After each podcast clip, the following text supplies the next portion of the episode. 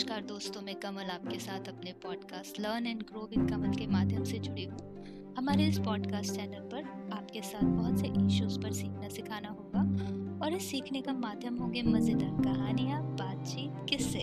हमारे साथ कुछ नए लोग भी जुड़ेंगे, उनके अनुभव और किस्सों से भी हम सीखेंगे। इसी प्रक्रिया में आज हमारी पहली कहानी है, ईरान की कहानी, एक बूढ़े की कहानी है, जिसका शीर्षक है निमंत्रण। बहुत बार जब हमें भी कहीं से निमंत्रण मिलता है कोई पार्टी के लिए कोई गैदरिंग के लिए तो हमारे सामने एक बड़ा कंसर्न होता है कि क्या पहन के जाए और जब हम वहाँ जाते हैं तो बहुत बार हमारा ध्यान सिर्फ़ इस बात पर होता है कि किसने क्या पहना है और उसके आ, उनके कपड़ों से जब हम अपने कपड़ों को कंपेयर करते हैं तो हम बहुत बार अपने आप को बहुत निम्नतर बहुत कमतर पाते हैं। सोचते हैं कि क्या ये ठीक है? आइए जाने इस कहानी के माध्यम से हम क्या सीखते हैं। एक बार एक बहुत गरीब एक बूढ़ा आदमी था।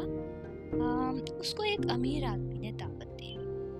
गरीब आदमी अपने फटे पुराने से कपड़े पहनकर उस दावत में गया। जब वो उस दावत में गया तो किसी ने उसकी तरफ़ देखा तक नहीं। और जैसे सबको ऑफ़र किया जा रहा था अच्छा अच्छा खाना, उसको सिर्फ़ बचा खुचा खाने के लिए दिया गया। उसे बिल्कुल अच्छा नहीं लगा। बहुत बुरा लगा उस बूढ़े आदमी को। वो घर वापस आ गया। एक सप्ताह के बाद उस बूढ़े व्यक्ति को घर से, उसी घर से फिर खाने का बुलावा आया। उसने किसी से बढ़िया कपड़े उधार मांगे, क्योंकि पिछली बार का उसे बहुत बुरा अनुभव था। देखते हैं, उसने ऐसा क्यों किया? उसने किसी से बढ़िया कपड़े उधार मांगे और उन्हें पहनकर दावत में गया अब जब वह वहाँ पर पहुँचा तो सब मेहमानों ने उसकी बढ़िया आवभगत की, मानो वह कोई बहुत ही बड़ा आदमी हो। भोजन के समय उसको सबसे ज़्यादा सम्मानजनक जगह पर बिठाया गया।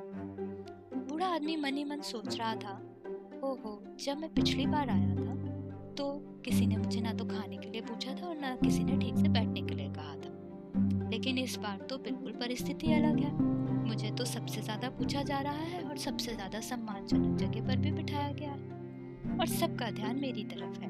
बूढ़े ने थोड़ा चावल लेकर अपने कोट की एक बाह में डाल दिया। ये क्या किया उसने? सब हैरान थे। अब उसने दूसरी बाह में भुनी हुई मुर्गी का एक बड़ा सा टुकड़ा डाल दिया। अब लोग और ज़्यादा हैरानी से उसे देख रहे थे कि ये क्या हो रहा है।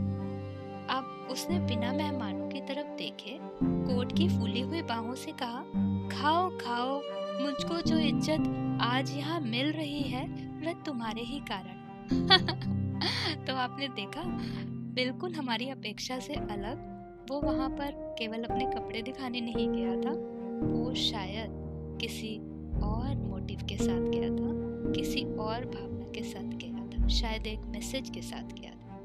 थोड़ा सोचे। कि इसका मैसेज क्या था? उस बूढ़े व्यक्ति ने इस कहानी के माध्यम से हमें किस चीज़ पर सोचने के लिए मजबूर किया है, थोड़ा ध्यान देंगे। तो आज का हमारा किस्सा इतना सा है।